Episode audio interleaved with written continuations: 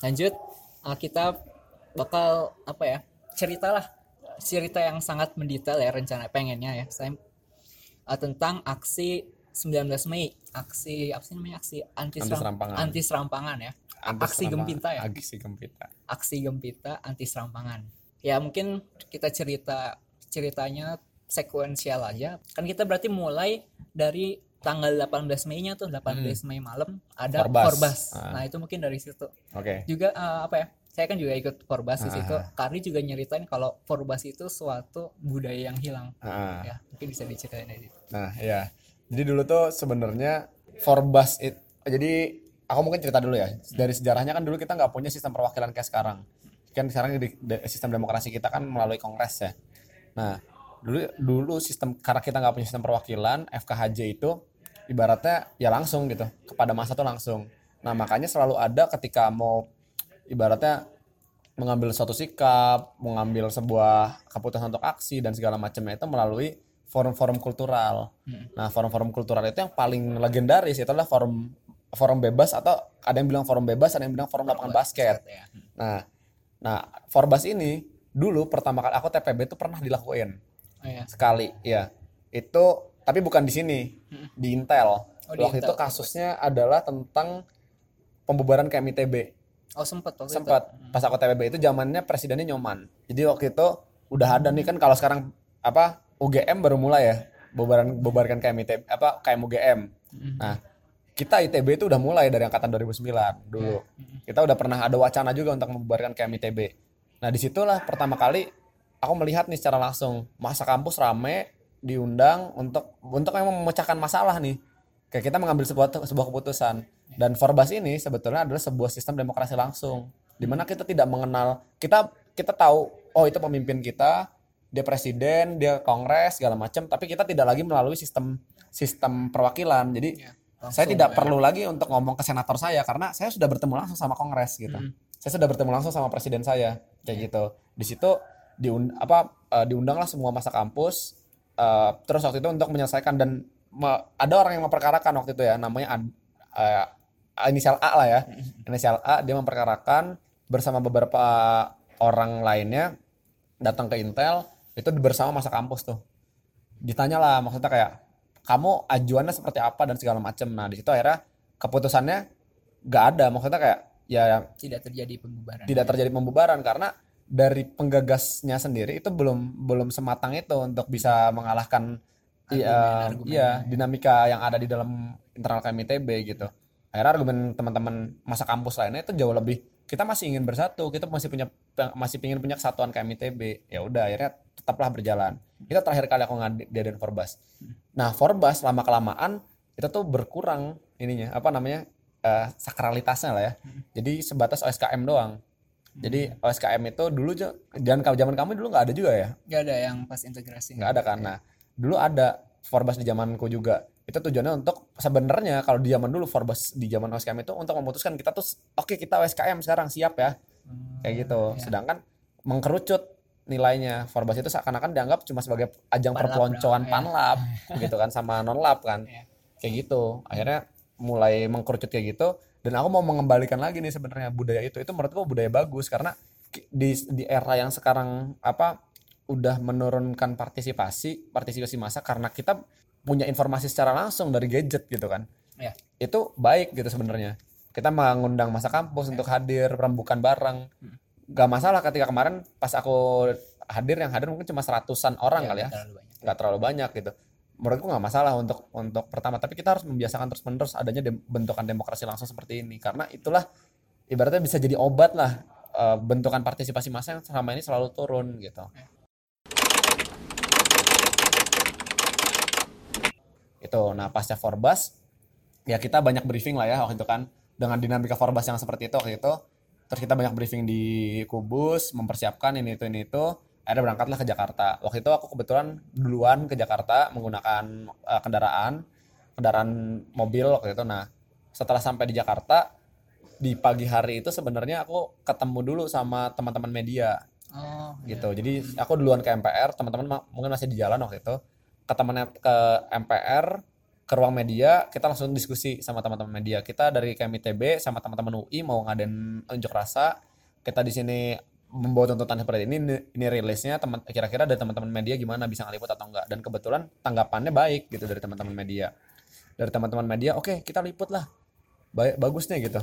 Eh, dari teman-teman UI ITB pasti ada yang ada sesuatu yang salah ketika kampus-kampus besar turun gitu. Ya. akhirnya di situ pagi itu belum tapi belum datang reporternya. Jadi akhirnya aku nunggu dulu dan aku kembali balik dulu ke Senayan ya waktu itu Waktu itu- masanya juga udah datang Nah, masnya datang, aku ngadain orasi pembukaan di Senayan, udah beres teman-teman mobilisasi, habis itu aku langsung balik lagi ke MPR langsung masuk. Nah, kan biasanya ya sebenarnya unjuk rasa itu tuh kalau bahasa bahasa ininya tuh ibaratnya kayak ya bikinnya langsung datang langsung ketemu kan. Nah, kita tuh sekarang mencoba untuk cerdas juga. Kita udah ngelayangin surat audiensi duluan gitu kan. Supaya kita memastikan hari H itu kita bisa datang gitu. Bisa ketemu langsung tatap muka biar teman-teman juga sebenarnya nggak ada nggak ada kekecewaan nggak ada apa segala macam kan nah dari situlah sebetulnya masuk kita waktu ngomong di media di TV One disiarin juga kan di apa ya pokoknya di Viva News sama TV One terus menyampaikan beberapa gag- gagasan terus waktu itu awalnya kami itu sebenarnya bikin aku bikin janji sama Pak Zulkifli Hasan. Nah Pak Zulkifli Hasan sudah mengiyakan cuma beliau kebetulan baru hadir di Indonesia itu sore. Beliau dari Meksiko waktu itu. Iya.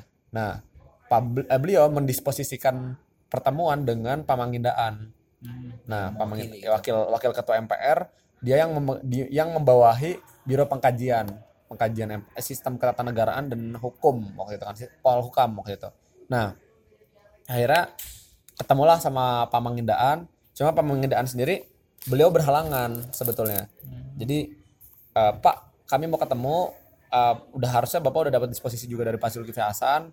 Cuma beliau berhalangan nggak mau hadir tapi beliau menjanjikan gitu. Menjanjikan kalau saya akan saya menjanjikan kepada kalian karena teman-teman sudah jauh-jauh unjuk rasa dari segala macam saya menjanjikan hari Senin gitu kita waktu itu kan hari Jumat ya ya kita saya menjanjikan hari Senin kita ketemu lah gitu nah itu juga sebenarnya efek dari adanya unjuk rasa. Karena beliau merasa dengan adanya apa Massa ya, masa massa kan gitu. ya. berarti udah ada orang-orang yang emang ingin ketemu nih gitu.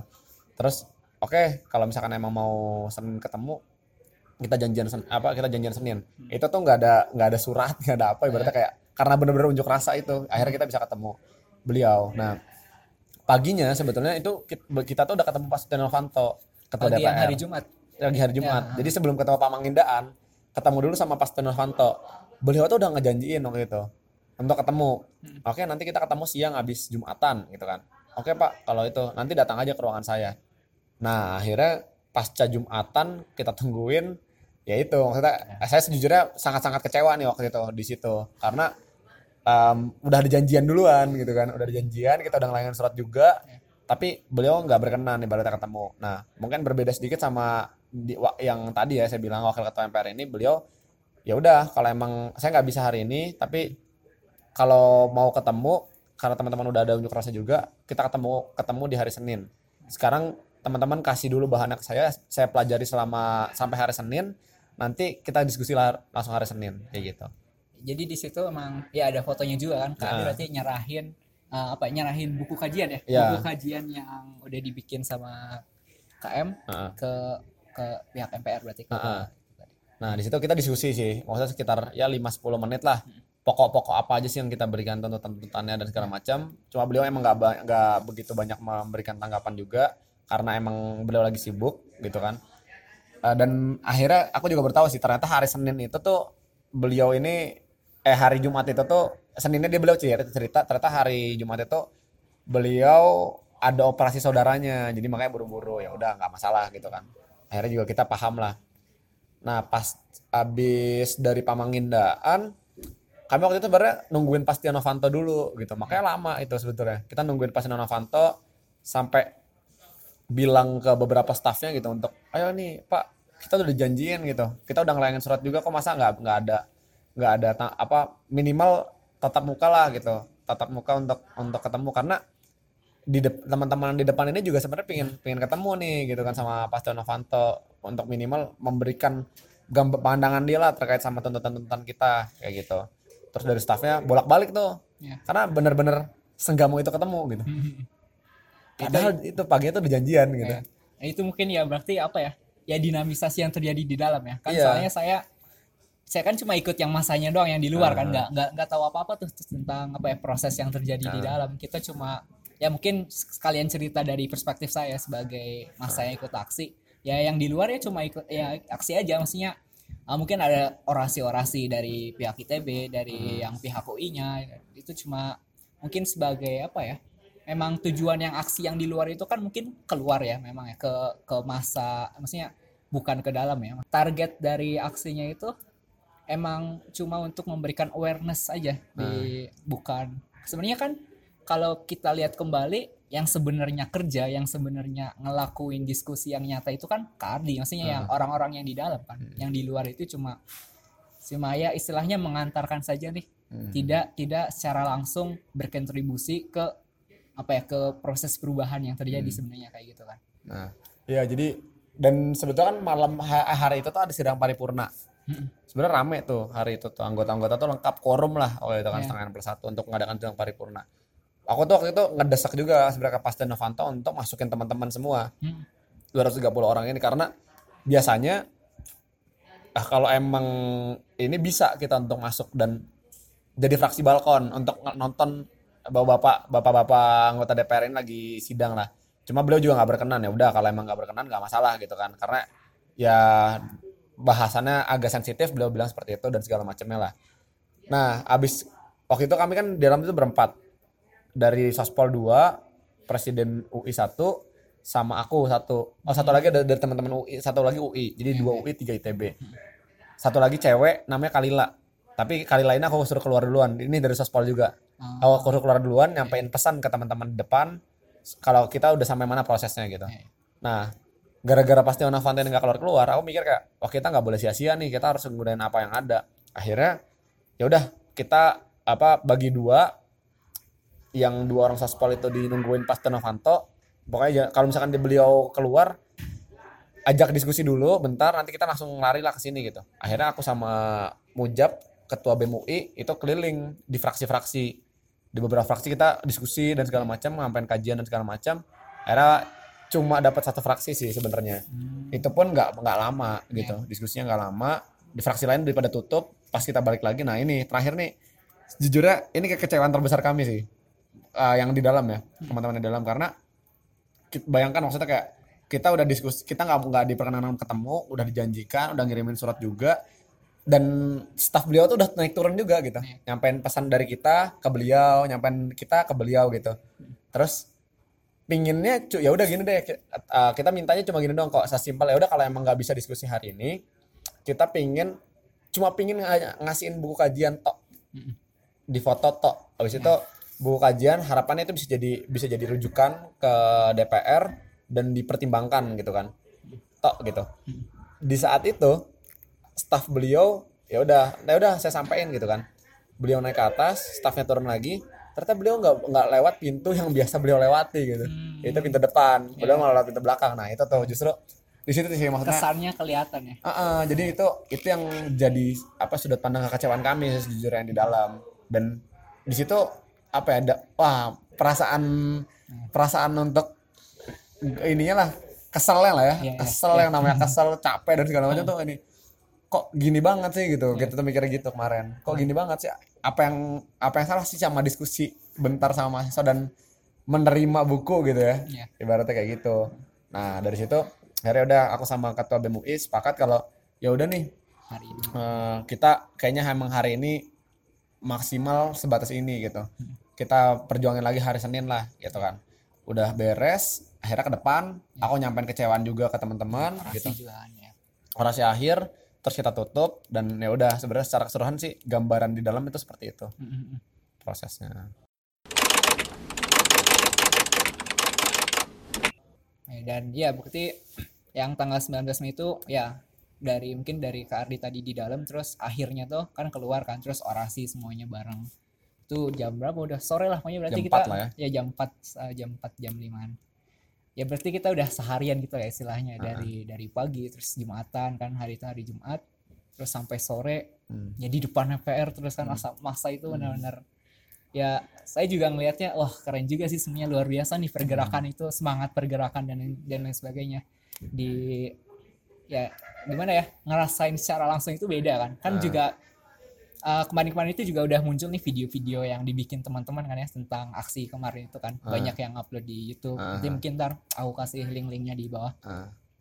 sama ah, mungkin aku mau itu ya satu hal lagi mau ngebahas tentang tulisan yang dibuat Renaldi Satrio Ah. nah itu yang tentang eh, apa ya dia Mitos. tuh nulis ya mitos tentang pergerakan aksi massa itu dia itu di DPR MPR ya. iya, mematahkan apa ya kayak mungkin sebelumnya ya aku juga sebelumnya berpikiran ya gitu. Kalau aksi-aksi ini tuh bahaya lah misalnya bisa membahayakan diri sendiri atau uh, bakal banyak negatifnya lah daripada positifnya. Ya saya ngelihatnya kayak gitu dulu sebelum saya ikut aksi. Tapi setelah saya ikut aksi saya ngelihat oh ternyata kayak gini nih uh, apa ya aksi itu kayak gini. Terus kelihatan negatifnya sebenarnya nggak terlalu banyak. Negatifnya bahkan mungkin tidak ada kan. Sama kita juga nggak terlalu mengganggu jalan nggak terlalu bahkan sama aparat keamanan pun ya teman-teman temenin aja. Hmm. nggak nggak ada masalah apa apa sih mungkin ya kak kak baca itu yang Baca, baca. Hmm. Reng malah ngirimin aku dia ngejapri. Hmm. Bang, baca nih bang, Ya. tulisan gua bang. Katanya. Oh mantap mantap. Sih, Gitu. ya. mungkin itu ya kayak nanti bakal aku apa sih ya detail-detail media-medianya itu link-linknya juga terus mungkin mau ngebahas satu hal lagi tentang apa ya partisipasi media nih. Mm. pentingnya media pentingnya publikasi dalam suatu aksi. Nah mungkin tadi juga kakak bilang awalnya tuh langsung ke media dulu nih sebelum kita mulai gerak. Itu memang udah kepikiran kayak gitu maksudnya kenapa kepikiran ke media dulu nih untuk sebelum melakukan aksi yang lain? Iya, nah jadi media tuh ibaratnya dalam ini ya aksi unjuk rasa itu tuh hal yang sangat vital sebenarnya. Itu nggak bisa nggak bisa dipisahkan lah. Jadi kan komponen dalam dalam unjuk rasa itu kan atau ya melakukan sebuah aksi ya itu kan pertama advokasi gitu kan. Terus yang kedua adanya eh, ibaratnya kayak pencerdasan massa itu yang yang yang ini ya pencerdasan massa yang ikut aksi. Ya. Terus yang ketiga itu adalah pencerdasan masyarakat.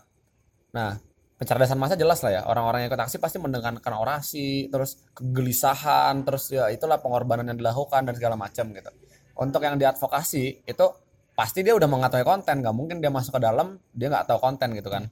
Walaupun banyak juga sih aku mengkritik juga. Kadang-kadang juga banyak gitu ya ada orang-orang yang aksi tanpa tahu konten gitu. Nah yang terakhir tuh pencerdasan ma- masyarakat. Sebenarnya yang, yang jadi highlight ya sebetulnya ketika dan makanya ini yang jadi sa- sebuah sasaranku sih pas pertama kali mencetuskan oke ITB sama UI aksi gitu. Dua kampus besar nih aksi. Nah itu tuh gara-gara aku pengen ada sense di mana teman-teman teman apa masyarakat umum itu juga melihat kalau oh kita tuh sekarang lagi ada sesuatu loh gitu. Nah sesuatunya ini apa sih gitu kan. Jadi ibaratnya kayak ini sistem ini unjuk rasa ini tuh jadi sebuah um, unfreezing lah unfreezing method gitu kan untuk melihat TBU ya ke sini kenapa nih? Nah kenapanya kan yang jadi pertanyaan kan. Nah itu kita timbulkan lewat media sebetulnya. Nah kenapa? Karena kita nggak akan mungkin bisa mencerdaskan lewat orasi-orasi kita itu Ya. cerdas untuk unjuk rasa apa peng- pengunjuk rasa tapi itu nggak akan mungkin cerdas sampai untuk ke masyarakat masyarakat. Ya. yang bisa dicer yang dicerdaskan ke masyarakat adalah pembicaraan 5 sampai 10 menit di depan media Ya. atau cak, uh, dialog, diskusi itu bisa mencerdaskan gitu Ya. kan. Kayak gitu sebenarnya. Nah, makanya aku bilang media itu tuh unsur yang sangat-sangat penting lah di dalam unjuk rasa. Malah kalau aku persentase gitu kan. Advokasi itu eh, advokasi ini tuh sebenarnya yaitu target utama gitu kan. Karena kita harus mengubah sesuatunya dari sana gitu. Tapi yang paling utama lagi sebenarnya ada perspektif masa gitu perspektif orang rakyat oh, pada pada umumnya gitu terkait sama tuntutan yang kita berikan kayak gitu ya mungkin dari yang 19 Mei-nya cukup ya terus kita lanjut nih ke ada follow up follow upnya kan tadi kan udah diceritain bakal ada pertemuan hari Senin. Mm. dan dia mungkin mulai cerita dari situ. Nah kalau yang pertemuan hari Senin itu kan itu tadi ya dijanjin sama Pak Mangindaan kan. Oke kita ketemuan hari Senin Sip. nah aku mikir juga kan kan setelah kita aksi kan sebenarnya banyak tuh tulisan-tulisannya kayak aksi nggak ada manfaatnya. Itu di pro kontra lah ya. Ya, ya. ada yang bilang wah aksi ini baik aksi apa segala macam. Nah, aku juga bilang sebetulnya ternyata hari ini tuh aksi unjuk rasa tuh juga masih menimbulkan masih ibaratnya kalau dilakukan dengan baik ya itu tuh masih masih ada kok efek eh, apa bukan efek berarti ya efek lah efek positifnya dari aksi tersebut. Kita diberikan diberikan privilege untuk ketemu sama wakil ketua dan ketua MPR itu karena karena unjuk rasa bukan karena semata-mata melalui jalur birokrasi sebenarnya itu yang pertama. Terus yang kedua pasca kan kita ketemu sama Pangindahan kan Pangindahan waktu itu diskusi panjang itu selama satu jam lebih kurang lebih itu Ini hari Senin ya. hari Senin. ya. beliau diskusi banyak di beliau juga ngajak staf staf ahli beliau yang di bidang pengkajian banyak tuh diskusi akhirnya diskusi panjang dan beliau itu mengiyakan gitu sebenarnya ya ternyata memang apa yang teman-teman bawa ini baik gitu nah di situ um, beliau mau mengutarakan pandangan-pandangan beliau juga dan kita sampai ke titik kesepamahaman. Kalau beliau sepakat kita sepakat oke kita tindak lanjuti lebih jauh. Nah lebih jauhnya lewat apa nih? Pertama lewat yang round table itu. ya. jadi besoknya kita itu bayangin itu tuh tertutup, tertutup sebenarnya. Oh ya. itu tuh round table itu tuh tertutup dan dihadiri sama petinggi-petinggi kan. Pertama petinggi-petinggi sama ahli-ahli ekonomi. Nah di situ tuh tertutup dan sebetulnya nggak ada undangan ke ITB boro-boro undangan Iya. ITB orang undangan ke orang umumnya nggak ada Media gitu. kan ada ya. tapi kita langsung didisposisikan. Oke kalau emang teman-teman salah satu tuntutan adalah ekonomi kerakyatan. Besok ada diskusi ke ekonomi kerakyatan teman-teman langsung ikut. Oh, ya. langsung di situ berbicara utarakan pandangan teman-teman semuanya dan serap sebanyak-banyaknya ilmu dari sana bilang gitu. Udah dari situ kita dapat banyak hal tuh. Dan paling utama sebenarnya eh, kita dapat orang-orang yang emang merasa juga sama nih kayak kita. Ahli-ahli yang merasa sama juga kita coba galang kan. Itu udah dapat lah kontak-kontaknya juga dan segala macam Kardi ikut eh, ikut enggak diskusinya. Oh, yang enggak. itu aku nggak ikut yang waktu itu berangkat tuh sospol teman-teman Oh, iya. sospol. Karena aku ada kegiatan di kampus. Kayak gitu. Akhirnya kita udah dapat kita galang nih. Kan ada juga yang kontra kan terkait sama ekonomi kerakyatan. Ngerasa ekonomi kerakyatan tetap berjalan kok gitu. Ya. nah itu yang yang kalau aku bilang itu yang cenderung inilah sekolah banyak kan sekolah di Amerika mungkin ya. Oh ya. Itu ngerasa kayak "Ya, ini tetap berjalan kok kayak gitu. Sistem ekonomi tetap berjalan segala macam cuma kita coba galang dulu nih apa sih pandangan ahli-ahli yang ngerasa ekonomi kerakyatan sudah mulai dijauhkan? Dan sebenarnya hasil dari diskusi itu tuh cenderung bahwa ekonomi kerakyatan tuh sudah mulai dilepaskan lah gitu ya. Lepaskan sedikit demi sedikit dan ditanggalkan sendi-sendi ekonomi kerakyatan. Kayak gitu sebetulnya dari roundtable itu. Pasca roundtable em, dija- kita diundang sama Pak Zulkifli Hasan. Ini bayangin ya Pak Zulkifli Hasan bukan kita yang minta tapi kita diundang gitu kan sama beliau. Kita diundang sama beliau beliau mau diskusi lah gitu kan eh, lebih jauh sebenarnya seperti apa. Nah waktu itu datanglah kami ke kantor beliau diskusi.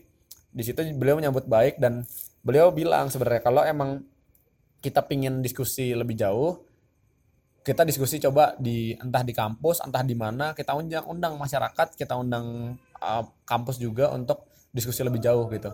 Waktu itu temanku nyeletuk juga kan. Ini kalau diskusinya kritis boleh nggak pak? Gitu. Maksudnya kan jangan diskusi pas lagi zaman maba di OSKM kan. Kalau zamannya maba OSKM kan nggak ada yang mau nanya kan. Eh, takut, takut, gitu. ya, bener. di walaupun banyak nih masanya 3.600 orang cuma jadi ajang memperkenalkan nama bapak aja gitu. Sedangkan kalau diskusi kritis bareng mahasiswa yang udah apa kita kita lah ya yang udah tingkat 2 tingkat 3 tingkat 4 itu kan diskusinya lebih kritik gitu sebenarnya lebih kalau misalkan pertanyaan-pertanyaannya pun juga bisa jadi kalau bapak baik di situ bapak akan terangkat buruk akan jatuh habis-habisnya di depan ini kan kayak gitu nah Ini tuh sebenarnya ini tuh yang Pas- Senin berikutnya ya. iya Yang berarti kan yang sebelumnya tuh kan kita hari Jumat kan aksi 19 Mei. Ah. Terus 22 Mei yang yang pertemuan itu yang awal. Heeh. roundtable discussion-nya Besoknya. besoknya 23 Mei terus Ah. yang tadi itu yang 29 Ya, Mei ketemu Senin sama ketua. MPR. ya itu udah bulan puasa juga ya udah bulan puasa Ya, di situ akhirnya diskusi ah, kesimpulannya adalah ya udah kita adain em, lebih jauh dan waktu itu saya langsung minta nagih ke beliau Pak kami di sini eh, butuh akses ke kajian-kajian MPR jadi kajian-kajian semua saya minta kajian-kajian MPR yang terkait sama tuntutan kita itu diberikan semuanya. Nah beliau langsung kasih free pass di situ. Jadi kayak oke sekarang eh, teman-teman ya pokoknya bawa nama saya aja ini ntar saya telepon juga ke, kan- ke kantor apa Pak badan pengkajian supaya dibawa gitu. Ya udah akhirnya ini buku-bukunya udah ada di sekre semua nih. Buku-buku setebel-setebel ini sebenarnya. Iya. buku-buku setebel-setebel ini. iya, tentang materi-materi Ah, gitu. materi yang eh, kan MPR punya juga kan bahan-bahan yang dibawa sama MPR kita juga punya bahan-bahan kita. Nah itulah kita jadiin sebuah salah satu referensi juga terkait sama gerakan yang kita bawa. Dan secara keseluruhan setelah kita lewat apa diskusi eh, advokasi elit kayak gini nanti bakal dibuat juga buku progres pergerakannya sebenarnya Hmm. jadi harapannya masa kampus tahu itu kan kayak tadi kan aku ceritakan Iya. itu kan harus diceritakan kan Iya, itu apa apa aja yang udah didiskusikan dan nanti kesimpulan dari buku progres ini arah diskusi dan arah gerak kita mau ke mana Iya. nah mungkin aku sedikit spoiler aja kalau nantinya arah gerakan kita itu dan berkaitan sama arah gerak KMIT besar keseluruhan yaitu evaluasi reformasi kita bakal kajian ketatanegaraan dan juga tadi melihat sudut pandang dari berbagai perspektif yang ada di keilmuan kita lah kayak gitu sebenarnya. Iya. jadi kita paling utama adalah kita melihat dulu sistem ketatanegaraan kita sudah baik atau belum dan kita melihat simptom-simptom yang terjadi. Misalkan contohnya di PU misalnya ya di eh bukan PU misalkan di sistem eksekutif eksekutifnya lembaga eksekutifnya apakah berjalan dengan baik ketika kita menggunakan sistem seperti ini? Itu ngambil perspektif dari sipil dari lingkungan dari apa migas dari minerba dan lain-lain kayak gitu sebetulnya nah itu mungkin aku spoiler sedikit arah geraknya nanti bakal ke sana dan itu bakal dijadiin buku progress report dulu Berarti memang yang mungkin follow up dari aksi 19 Mei itu memang baru sampai yang tanggal 29 Mei itu. Berarti itu pertemuan terakhir Heeh. sampai saat ini. Dan nanti berikutnya bakal ada rencana lagi atau rencananya tadi ya kita ngeluarin buku itu dulu Ya, ya. arah dan kesimpulan gerak kita mau ke mana pasca itu kita bakal kembangin dulu apa kembangin dulu internal kampus Ya. diskusi-diskusi rumpun itu eh, aliansi kajian diperkuat Ya. dan menimbulkan apa sebuah kesimpulan baru terhadap reformasi sama diskusi besar sih aku ngadain diskusi beberapa diskusi-diskusi kebangsaan yang terkait kata negaraan sama terkait sama arah gerak yang kita coba usung gitu Ya.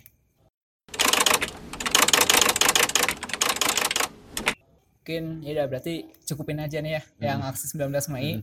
Dan ya banyak juga kan ceritanya mulai dari persiapan, dari Forbas, terus hari Jumat, hari Senin, terus roundtable sampai yang Senin berikutnya yang tanggal 29 Mei. Terus mungkin ini dah lanjut aja ke berikutnya nih. Eh, nggak lama setelah tanggal 29 Mei itu berarti Kak Adi ngadain aksi lagi nih, tapi ini Ya. sekarang di kampus ya. Ya. Sekarang di kampus tuh eh, ta- apa ya? Apa ya? Tagline-nya Indonesia tetap bersatu ya Ya. kemarin atau tanggal 31 Mei ya. Nah. Sekaligus apa ya? Sekalian memperingati apa hari lahir Pancasila ya untuk sang- tanggal 1 Juni. Mungkin bisa diceritain. Nah, itu tuh itu tuh berdasarkan ini sih sebenarnya kegelisahan lah. Aku waktu itu tuh ini untuk intern apa mengkonsolidasikan ke kabinet aja nih. Ya. Aku punya pandangan kan kayak diskusi sana, diskusi sini kok keadaan kita gini banget gitu kan. Indonesia ini kenapa sih banyak banget perpecahan di mana-mana? Soalnya daerah-daerah itu tuh udah benar-benar intoleransi itu sangat-sangat tinggi gitu. Dan itu ditimbulkan karena ini ya salah satu mem- yang memperkuat itu adalah eh, kemarin yang ibu kota kan pilkada. Iya. Terus yang kedua karena emang media gitu. Ini wah itu di mana-mana lah media sosial iya, media apa u- me- eh, nasional iya. Dari situ aku ngeliat kayak oh kayaknya kita perlu ada ses- ada sesuatu nih.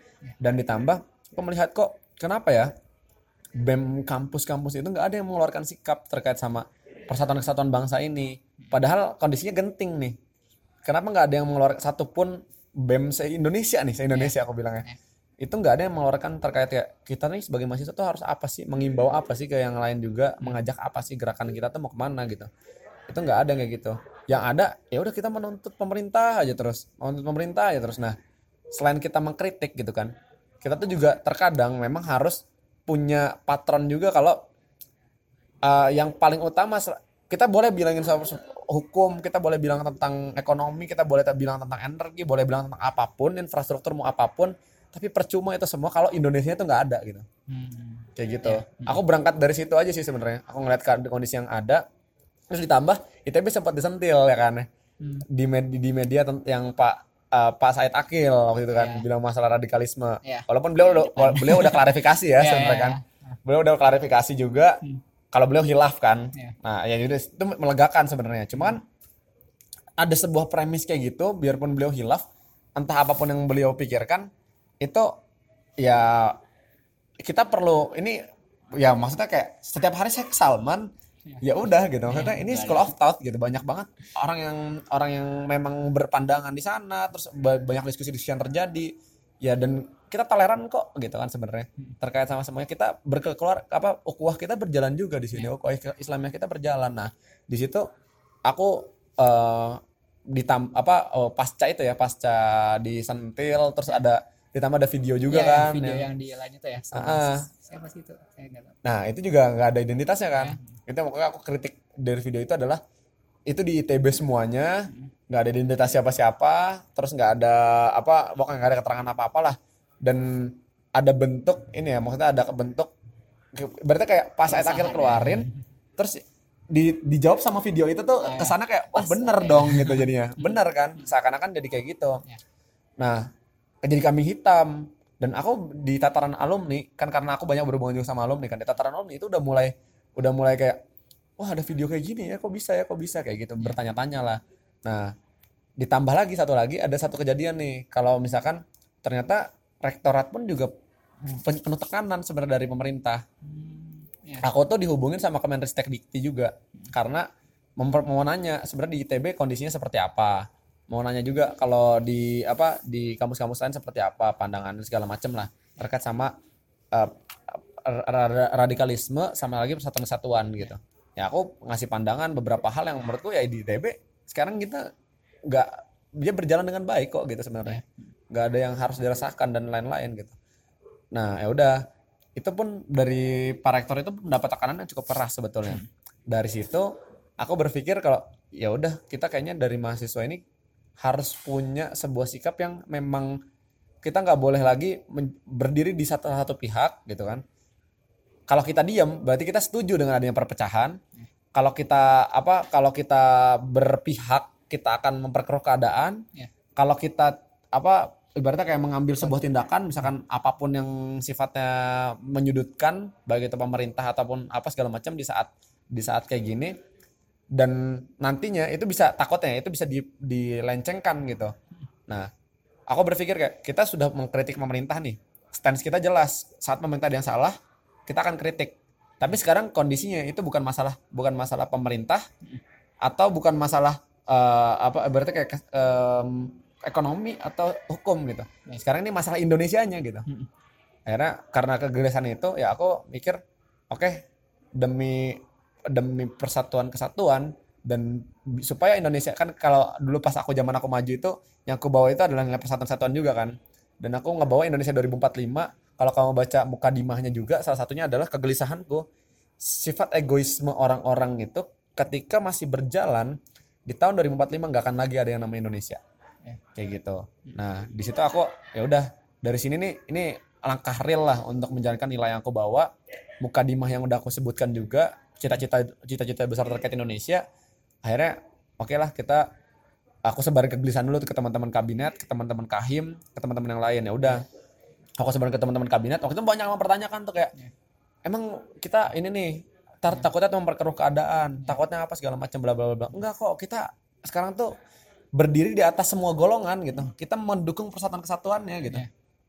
nah terus oke dari kabinet teman-teman kabinet oke kita kita percayalah di sama kamu di Eh, kita dukung pokoknya yang yang kamu ini eh, insya Allah lah kalau misalkan emang kita eh, berdiri sebagai pemersatu bangsanya kita nggak akan memperkeruh keadaan gitu kan oke ya mungkin eh, lihat time frame-nya juga ya ini Ah. lumayan singkat banget kan dari Wah, singkat banget kan singkat dari banget. Dari 29 Mei kan berarti habis dari Jakarta Mm. terus 31 Mei itu langsung aksi berarti Ah. cuma ada selang dua hari nih langsung Kardi ngelakuin hal semua itu Iya. tadi jadi kan triggernya itu kan sebenarnya pas ini pas sebelum 29 Mei ya udah Pak- udah kepikiran ya pas ada berita itu Mm-mm. dari 25 lah ya itu Ya, kan ah.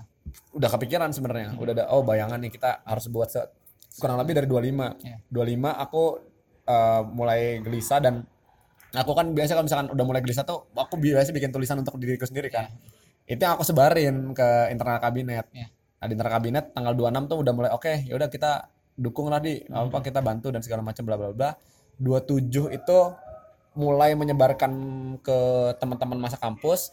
Kita undang kahim-kahim sama ketua-ketua unit waktu itu Hmm. untuk rapim bersama. Dua eh 27 atau 28 ya aku lupa. Ya ya salah situlah 27 atau 28 29 nya itu aku ke Jakarta. Jakarta. Malamnya itu ada lagi ada sesuatu lagi untuk kumpul. Oh malamnya diskusi yang di Caca Timur. Ya yang ngundang itu kan. Ah. orang-orang juga kan lagi puasa kan habis tarawih terus juga pengumumannya mepet Mendadak banget kan? ya mendadak Iya. banget orang-orang mungkin pada responnya ya ini apa kok dadakan Kok banget mendadak ya gitu kan? memang Nah. karena nggak kelihatan ya dari sebelumnya mungkin Kardi memang baru di internal dulu belum Ah. sebelumnya terus tiba-tiba aja Tuh, Iya. terus akhirnya undang orang itu kan baru siang juga malah kan. Baru baru sore malah. ya pokoknya mepet banget lah langsung Iya. tiba-tiba ada ada diskusi undang diskusi diskusi waktu itu yang datang sekitar 30-an orang Iya. memang gak memang gak begitu banyak juga akhirnya kita nggak ada satupun yang di, di- kita merasa orang yang datang ya kita merasa untuk oke kita emang harus menyikap mengambil sikap persatuan dan kesatuan gitu. Ya udah di situ eh, dibahas juga langsung tataran teman-teman ada kebayangan teknis seperti apa didiskusikan kemarin juga. Terus waktu itu sempat juga ada yang permasalahan tentang takutnya ada percampuran akidah dalam berdoa segala macam Iya. kan. Nah dijelaskan juga waktu itu sama teman-teman dari Gamais. Iya. akhirnya teman-teman dari walinya juga oh, ya udah ini emang kita udah udah sepakat lah oh, untuk mengadakan diskusi apa mengadakan doa juga. Ya udah asal jangan sampai ada percampuran waktu itu. Iya. gimana caranya waktu itu kan akhirnya makanya dipimpin satu-satu kan. Mm-mm. kayak gitu Doanya ya. doanya.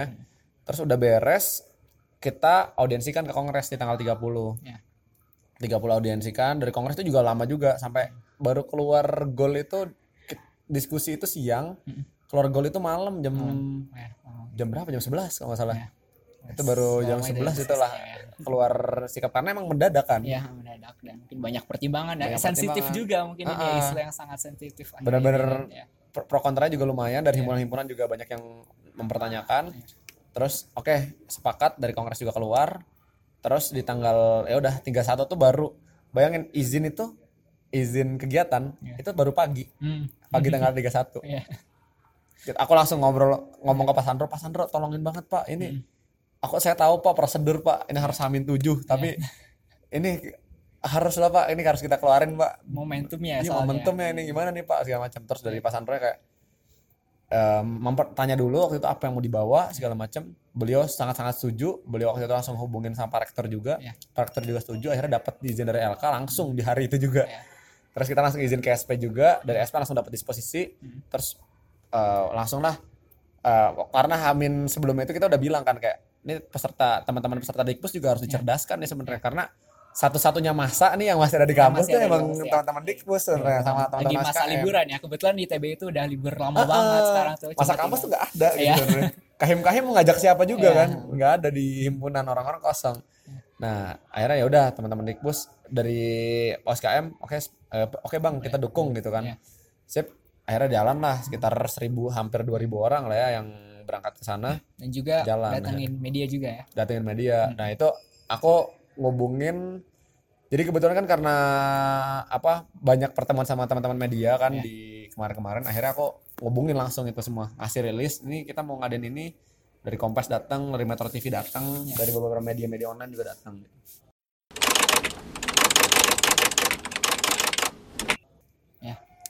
udah sih cukup lah ya Hmm. udah udah banyak banget dah Di Lumayan. sini satu jam 10 menit Maaf banget lah, tapi tadi kan ada ngobrol di tengahnya iya, ketakutan. iya. mungkin ada kemungkinan juga dibikin jadi dua aja ya soalnya Boleh. uh, mungkin ntar dibaginya yang part pertama tuh yang tentang inaugurasi tadi Mm-mm. yang part kedua tentang aksi 19 Mei sampai yang satu Mm-mm. yang 31 Mei ini Iya. aku bagi dua gitu. aja biar mungkin orang-orang juga nggak bakal dengar selama itu Iya, mungkin makanya. orang-orang pada capek terlalu Kayaknya enakan kayak 20 menit, 20 Ya, menit gitu kan. mungkin ini juga kayak mungkin format baru lah belum belum banyak kan ya. Belum Hmm. banyak konten-konten yang audio doang konten conversation kayak gini. Hmm. dan aku juga pengennya ke depannya ya orang-orang ya ini ada nih ada media baru ada cara baru untuk mendapatkan informasi. Dan aku rasa kalau ngedengerin itu ya ya enak aja. Maksudnya kan kita apa-apa tuh sekarang gadget maksudnya layar gitu kan ngelihat komputer ngelihat HP semuanya pakai mata gitu. Sedangkan kita nggak harus menggunakan mata loh buat dapat informasi. Cuma dari mendengarkan kita bisa dapat hal yang banyak sebenarnya. Iya, ya betul. kayak gitu sih. Ya harapannya mungkin ya dari diskusi ini semoga apa ya yang ngedengerin itu yang dapat informasi yang jelas ya. Terus ada follow up nih ada mungkin ada kayak keresahan yang muncul atau ada pertanyaan yang muncul ada follow up ada feedback yang bisa disampaikan mungkin buat nanti untuk bahasan selanjutnya atau ya untuk mungkin ada input-input untuk malah kajiannya dari KMITB mungkin buat mengajak juga nih mengajak teman-teman buat ikut aktif berpartisipasi di semoga nanti selama kepengurusan Kak Ardi nanti ya sampai akhir tahun ini kayak gitu sih. Amin.